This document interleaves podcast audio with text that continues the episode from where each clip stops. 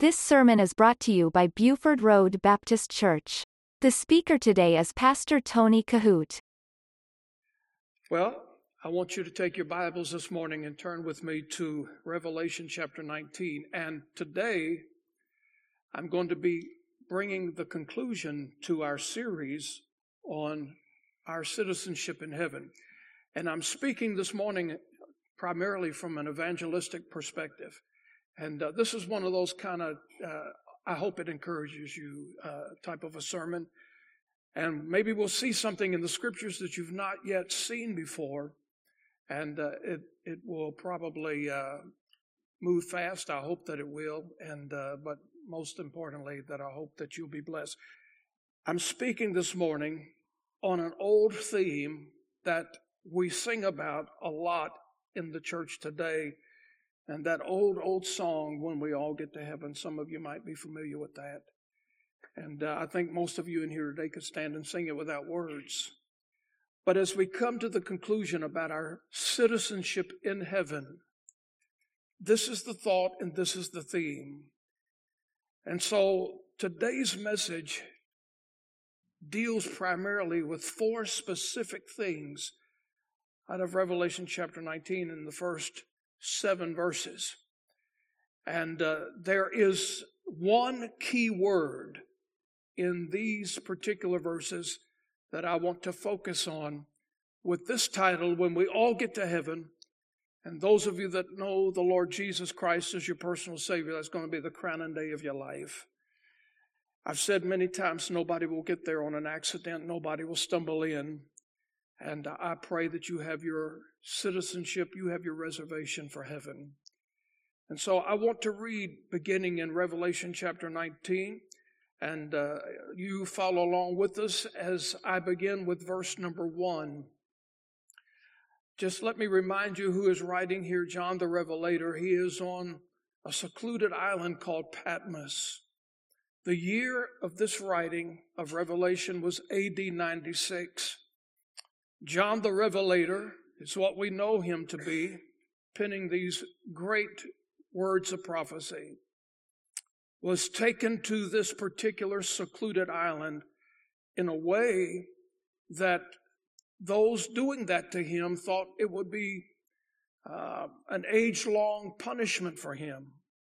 But what they didn't know is that the greatest revelation of all ages was going to be delivered to him on this particular island called Patmos. And so we begin reading in Revelation chapter 19 and verse number 1. And I'm going to read for you through verse number 7. Follow along with me. And after these things, I heard a great voice of much people in heaven saying, Hallelujah or Hallelujah.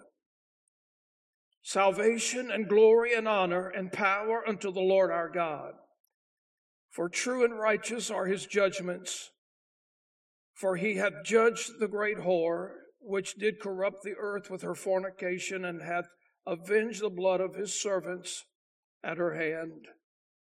And again they said, Hallelujah. And her smoke rose up forever and ever. And the four and twenty elders and the four beasts fell down and worshiped God that sat on the throne, saying, Hallelujah. And a voice came out of the throne saying, Praise our God, all ye servants, and ye that fear him, both small and great. And as I as I heard, as it were, the voice of a great multitude, and as the voice of many waters, and as the voice of mighty thundering, saying, Hallelujah. For the Lord God omnipotent reigneth. Let us be glad and rejoice and give honor to him, for the marriage of the Lamb is come, and his wife hath made herself ready. In this particular text, there are four, and you have heard me read them already. There are four times that the word hallelujah is mentioned. And we're going to talk about those today. You'll be amazed how important that word is. And I believe that this is a word that ought to be in every single Christian's vocabulary the word hallelujah. And uh, it's, it's a word that uh, is seldom used in a setting like this, but I want to encourage you this morning to let you know hey, it's okay. if God speaks to your heart, it's okay. Just let God have his way with your heart this morning. I think it's sad that there are a lot of churches today that, a lot of folks in churches today that is a little timid of, of a word like that and uh, the setting of it. And I believe that in many situations, people want to say it, but they're worried about this dude down here on the road. What's he going to think if I say that word? Or that brother or that sister, are they going to turn around and look at me like I was some kind of oddball, Jesus freak or something like that? I'm going to help you with this this morning. It's okay. And I, I hope I can take some of the tension off. It's a word, the word hallelujah. It's a word, listen carefully. If it's fit for heaven, it's fit for this earth. In fact, I'd like to hear more of it sometimes. By the way, if you're not familiar with this word, this word hallelujah simply means praise the Lord. That's what it means. And so there are some of you here this morning that know how to do that, to worship the Lord and praise His name. I love to see people in our service lift up a hand or two every now and then and they get filled with the Spirit. They get filled of Jesus and they just want to say hallelujah. Sometimes they might want to say praise the Lord. Sometimes they might want to wave both hands, maybe one hand. I don't know. It would, I think it'd be really cool one day if we all got the wave going here at one time. I'm glad to be part of a church that still has a little bit of the old time religion. How about you? Where the gospel is preached. As far as I know, the word hallelujah is spoken in the same language all over the world. Now, I want you to think about this. In every language, it is pronounced in the same way. That's awesome, this particular word. And so this morning, somebody might say, Well, preacher, is it really necessary? Because I'm a little shy, I'm a little timid, and uh, I, I don't use this word in public a lot. Sometimes when I hear it, if I hear it in a group, it makes me a little nervous because I'm not a real emotional person, preacher. I don't know. Well, let me encourage you something. After we get through with this text today, I want to encourage you to practice, practice, practice. It's in the Bible. It's going to be in heaven. And if you're saved and you know Jesus, you're going to be in heaven one day. The word hallelujah is going to be all over you. Try using it this morning. Think about it when you when you have your quiet time, and I hope that some of you in here do. You're disciplined with that. You have a quiet time with Jesus some point in the day. Maybe you you have your devotional time uh, early in the morning or when you when you go to bed at night. Whatever time works best for you. Maybe this morning, listen carefully. When you when you get into that moment with the Lord Jesus and you remove all the distractions and you just shut down for a little bit to take your Bible and meditate and have some quiet time. Try using that word when you get up in the morning, when you get off of your knees, when you read the scriptures, when you uh, when you just have that moment with the Lord, try inserting that word in your vocabulary sometime during the day. Because as you see in our text this morning, it's a word that's going to be repeatedly used in heaven over and over and over again. And I'm telling you that you don't have to wait to get to heaven to get familiar with this word. You don't have to wait to get there to start using this word. I think this is a generation, and you'll agree with me, that's walking in darkness everywhere you turn. The world today is filled with fear, doubting and griping, depressed people, worried people. Sometimes people feel alone. They feel empty. We live in a world today that you can turn on any station on on your television, on the, on the cable news or the, the nightly news, and you can hear of wars and rumors of wars. You can see all of the economic disaster that we're in today, and especially the political turmoil. And listen carefully, that's what this world is all about. This world will never be about anything other than that. I think as Christian people, we need to learn how to live above those things. Because the Word of God says, and Jesus taught us, He said, You are children of the light. He said, You're called to be salt and light. And so the world needs to hear our praise. Have you ever been on a crowded elevator in a hospital and it's packed to the brim almost, and you just get a little bit of Jesus on you and you just say, Jesus? And I'm not talking about in a slang word. But you get on a crowd, you get in a crowd and you just mention the Lord's name, and you'll be surprised some of the reactions you'll get. Don't be shocked if everybody gets whiplash all at one time and they, they do that. But listen, try to, try to whisper his name. Try to lift him up. Try to praise him in a crowd today and see what happens. I think because of the condition that the world is in today, and it's in such a sad state, the world needs to see something different in us you know, one of the saddest advertisements of the gospel is for somebody to claim to be saved and walk around like they were baptized in dill pickle juice. I mean, that's not what the world needs to see. That's not what they need today. They need to see that we have something they don't have. We have something they need. And listen, the Lord Jesus can work with you and through you in incredible ways. I want us to look at verse number one again, and I want to show you how this word is going to be used in heaven. So look in verse number one of chapter 19, Revelation 19. Look at verse number one. The Bible says, after these things, let me set this up for you a little bit today. Think with me now in the scriptures. We have to understand, and we want to keep this particular text in context. Most of you know that in January I preach a series of Bible prophecy sermons. Some of them come from the book of Revelation. We've been doing that for a number of years.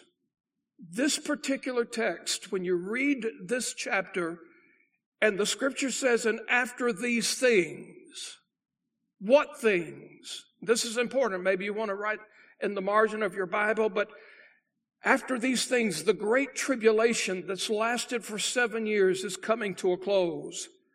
The time of Jacob's trouble is over. The plagues of chapter 16, by the way, none of it's make believe, it's going to happen. The plagues of chapter 16 have all passed, and the judgments of chapter 17 and 18 are all now complete. And so when the word says, after these things, that's what the scripture is talking about. After all of these dreadful things, the Lord Jesus returns in the revelation. Now, there's a difference between the rapture and the revelation. If you're saved, if you are born again, washed in the blood of the Lord Jesus, let me encourage you with something today that the Lord Jesus, his second coming, is, is imminent. It could happen in the twinkling of an eye. It could happen before this service is over with, before you get in the car and drive home. It could happen before you, the sun sets on your night. Listen carefully. The Lord Jesus is coming back. He said, if I go, I will come again. And that is a promise of the Lord himself. So he's coming and he's coming back in the twinkling of an eye. That's the rapture. After he comes, we meet the Lord in the air. The bride of Christ, the church, is raptured out. We meet the Lord in the air. This world is left behind for a seven year tribulation. After these things, that's what the scripture's talking about. And so after these dreadful events, seven years take place, the Lord Jesus returns to this earth on the Mount of Olives, the exact same place where he ascended to the Father 40 days after his resurrection. The Bible teaches us this truth in Zechariah chapter 14, verse number 4. The Bible says, In that day his feet shall stand upon the Mount of Olives. The Word of God says that the mountain will cleave in two. The bride, the church, those who have trusted the Lord. The Word of God says we will follow the Lord down. We will go down the slopes of the Mount of Olives that has been divided, that is split in two the Lord Jesus will lead us across what is called the Kidron Valley. We'll go through the eastern gate and Jesus will take his place upon the throne of David where he will rule and reign for 1,000 years. So when we get to a text like this in Revelation 19, after these things, the Lord Jesus is coming back in the revelation. All right, now I want you to notice the next part of verse number one. Revelation 19, verse number one. I heard a great voice of much people in heaven. This is significant. Much people in heaven. And this ought to be an encouragement to you today. It ought to be a blessing to you. And I want you to underline two particular things here this morning. In this verse, underline the words great voice. And I want you to underline the words much people, if you would do that. Hold your place here just for a moment. Go back to the left with me just for a little bit and look at Revelation chapter 7 and verse number 9. You're thinking about now the great voice coming from much people. And let me say this, that this scene that's taking place in heaven, this great voice, this is coming from more than four or five spirit filled church members. This great voice that we're reading about, according to the Word of God, is coming from much people. In Revelation chapter 7, verse 9, the Word says, After this I behold, or beheld, and lo, a great multitude. Look at this. A great multitude, because the world today calls us crazy, by the way, being Christians. They don't know what we're singing about. They don't know what we're preaching about. And very few doubt that heaven is going to be a place where there's a lot of people. But look at this. After this I beheld and lo, a great multitude which no man could number of all nations and kindreds and people and tongues stood before the throne and before the Lamb clothed with white robes and palms in their hands. And so, did you know that the devil today has convinced many people in this world, first of all, that there is no such place as heaven? They want us to believe today, many people of this world, especially the devil, that it's just a figment of our imagination, that it's just a fairy tale, something that's written in a Bible, something that they talk about in church. It's only a land of make believe, and only fanatical religious people believe in it. But I want to assure you, and I've assured you many times, I don't want this service to go by without me giving you the assurance again that heaven, listen now, it's not a figment of your imagination. It's not a fairy tale. It's not the land of make believe. I want you to know that heaven is just as real of a place as Richmond, Virginia and Buford Road Baptist Church. Can somebody say amen?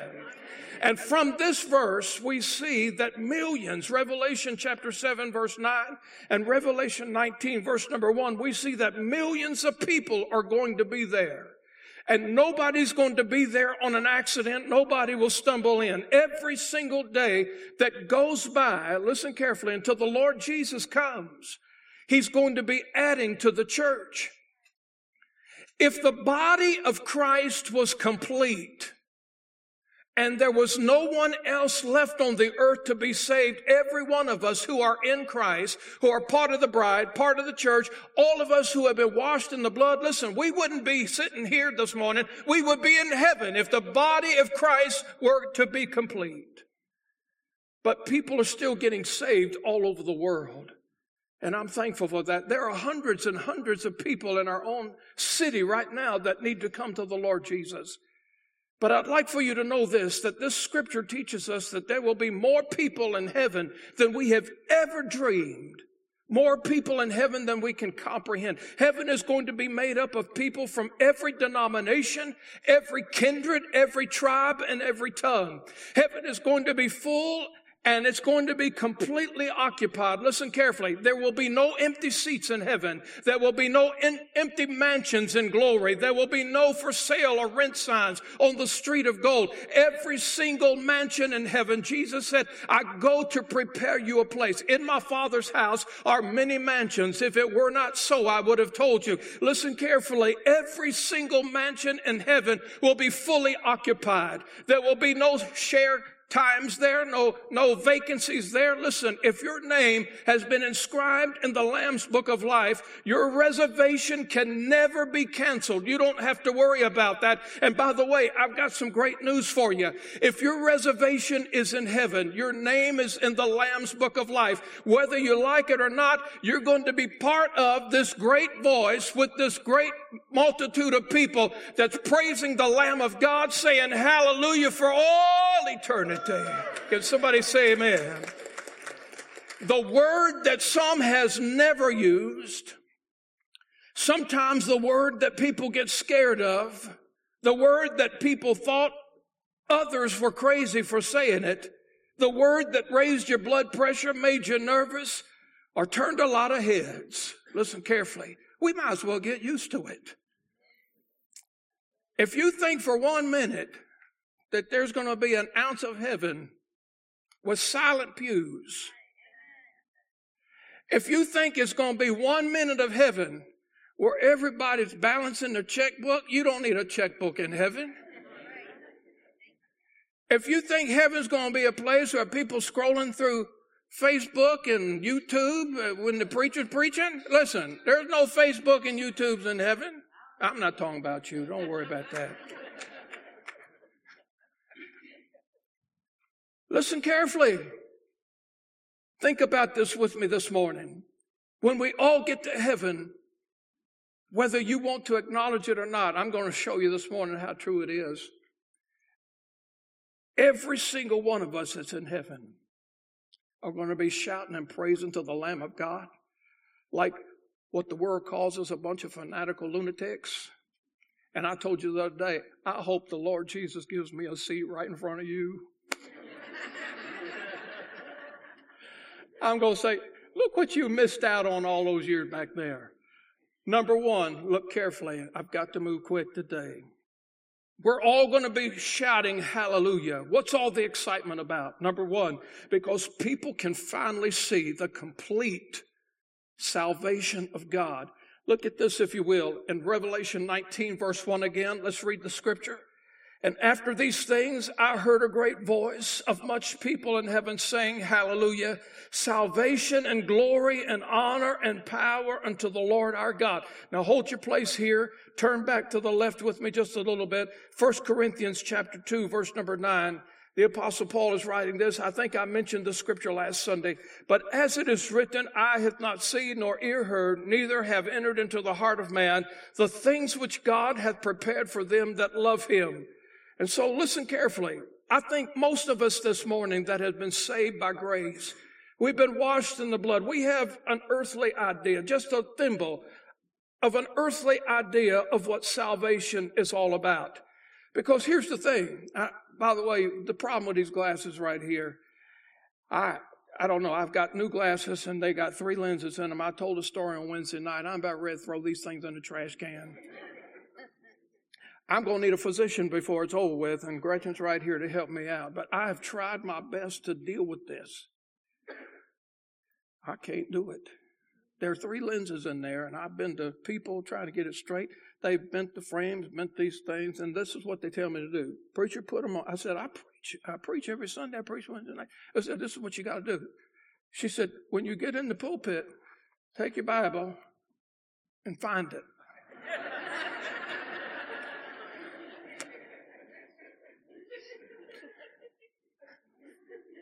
They probably don't go to church. They don't get it. But you think, I, I'm a, I don't know, so bear with me this morning here, but I want you to think about this. I think we all have an earthly idea, just a thimble about what salvation is all about, just a little bit. We recognize this that when we come to Christ, the thing is we have to hear the gospel. The Bible says that faith cometh by hearing and hearing by the word of God. And so if a person is going to be saved and born again, if they're going to go to heaven, first of all, they have to hear the gospel. Then secondly, John 6 44, the Bible says that the Spirit of God has to draw us. We have to be convicted by the, by the Holy Spirit of God. And so here's how a person is saved. They hear the gospel. The Holy Spirit convicts them of their need for Christ, convicts them of their sin, we confess our sin, we recognize our sin, we repent of our sin. And if we do that, according to the book of Romans, chapter 10, the word says that if we call upon God, he will come into our heart and save us. For whosoever shall call upon the name of the Lord shall be saved. And if we confess him with our mouth that the Lord Jesus was raised from the dead by God the Father, the word says we shall be saved. Now, here's the thing. I don't know that we can fully understand the scope of salvation in its fullest at that. I think even knowing what we know about salvation, for all have sinned and come short of the glory of God, for the wages of sin is death, But the gift of God is eternal life through Jesus Christ our Lord. I think we get that. We understand that God commended his love towards us and that while we were yet sinners, Christ died for us. We get this part of it and we comprehend it. And the best that we know how, we open up our hearts and we call upon the name of the Lord and we ask the Lord Jesus to come into our heart and to save us. But I believe even at that, we only have a glimpse of salvation. The truth of the matter is, I think we can only see maybe half of it, a glimpse of it. I, I know a little bit about what I have been saved from. Do you know this morning what you have been saved from? Think about this.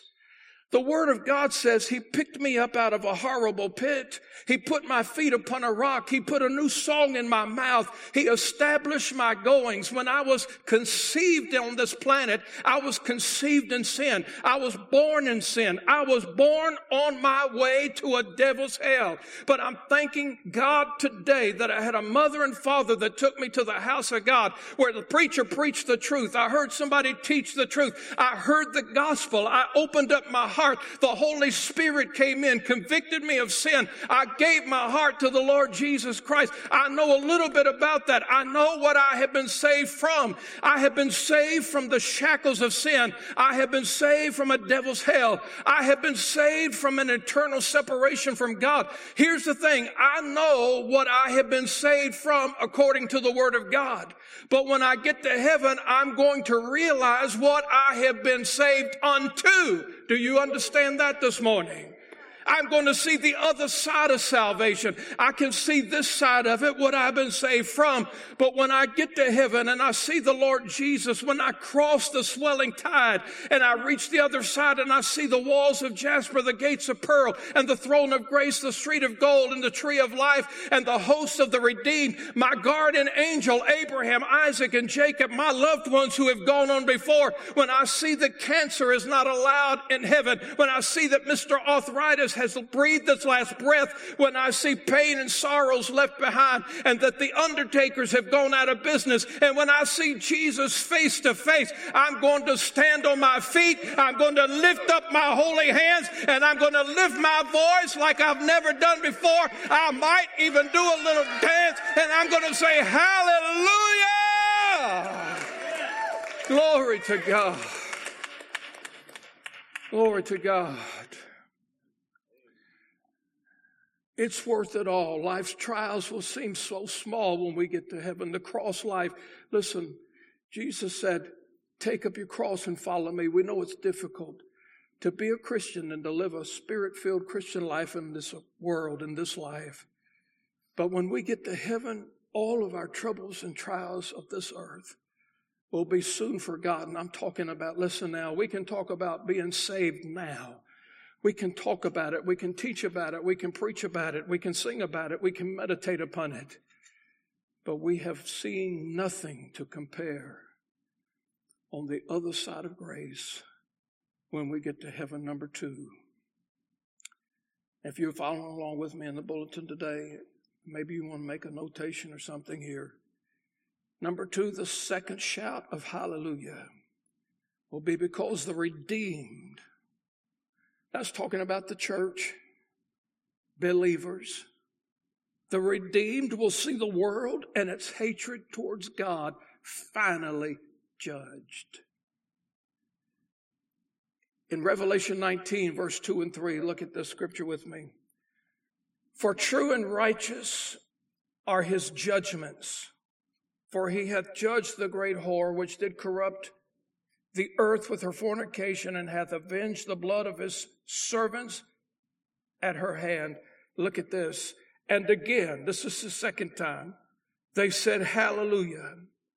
And her smoke rose up forever and ever. I'm telling you today, you know it and I know it. This world hates Jesus. Do you get that? Do you understand that today? That this world's not in love with Jesus. This world hates God.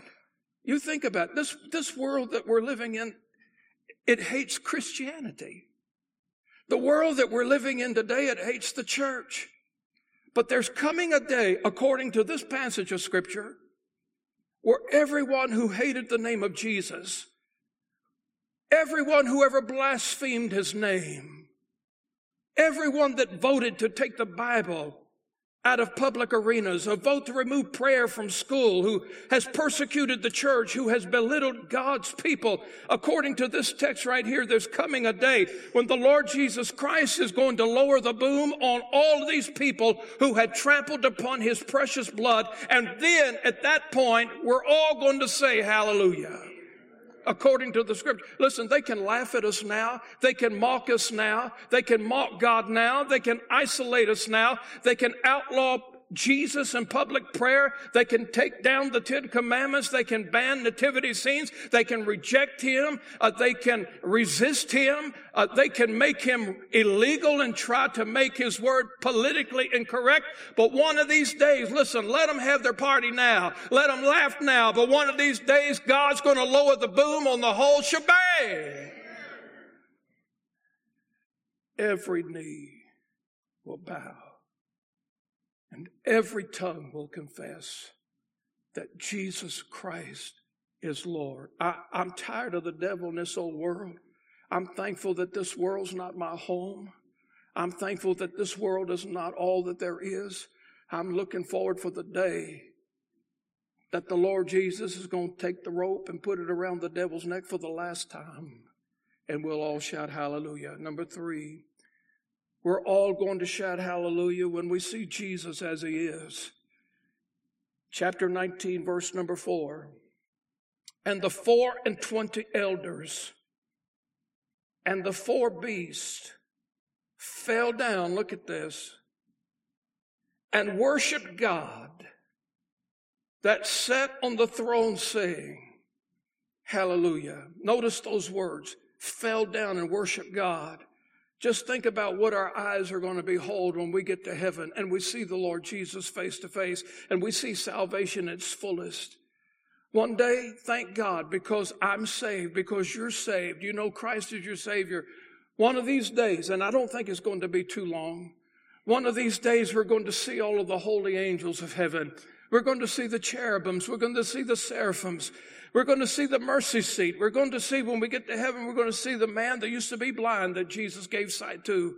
We're going to see Lazarus, the man Jesus raised from the dead. We're going to see the woman who had the issue of blood. We're going to see the man who was let down through the rooftop. We're going to see John the Baptist. We're going to see the apostle Paul. We're going to see the prophet Daniel. But I cannot wait till I see the lily of the valley, the sweet rose of Sharon. I cannot wait till I see the bright and morning star, the fairest of 10,000 the Alpha and the Omega, the first and the last, the Prince of Peace, my kinsman redeemer, the Messiah, the Lion of Judah, the beginning and the end, the conqueror of death, hell, and the grave. I can't wait till I see Jesus.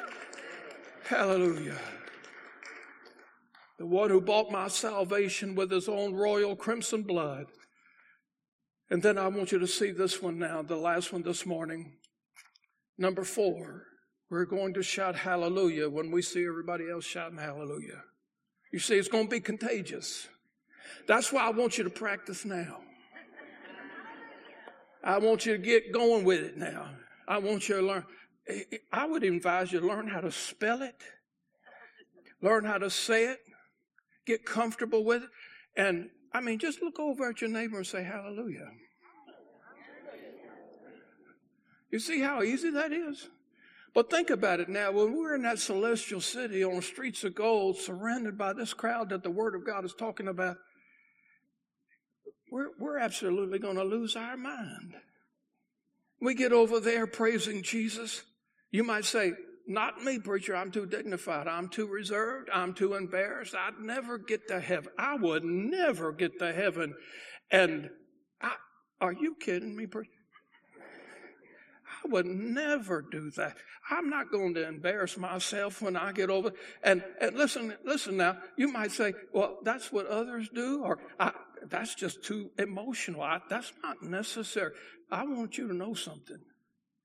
Four times we read in this scripture, and I promise you this when we get to the other side of the Jordan, we cross the bounds of life and death. Listen, you, you, the last thing on your mind is going to be what that brother on the road thought of you saying hallelujah.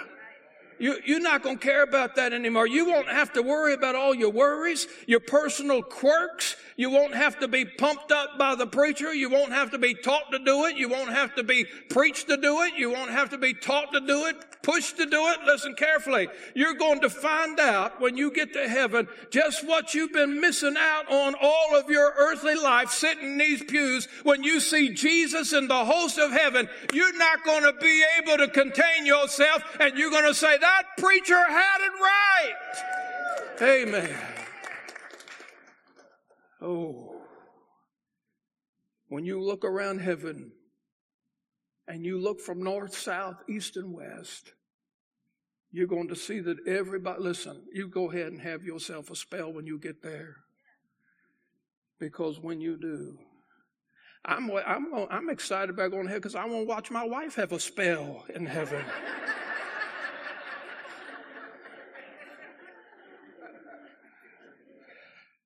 I want to see Brenda have a spell in heaven.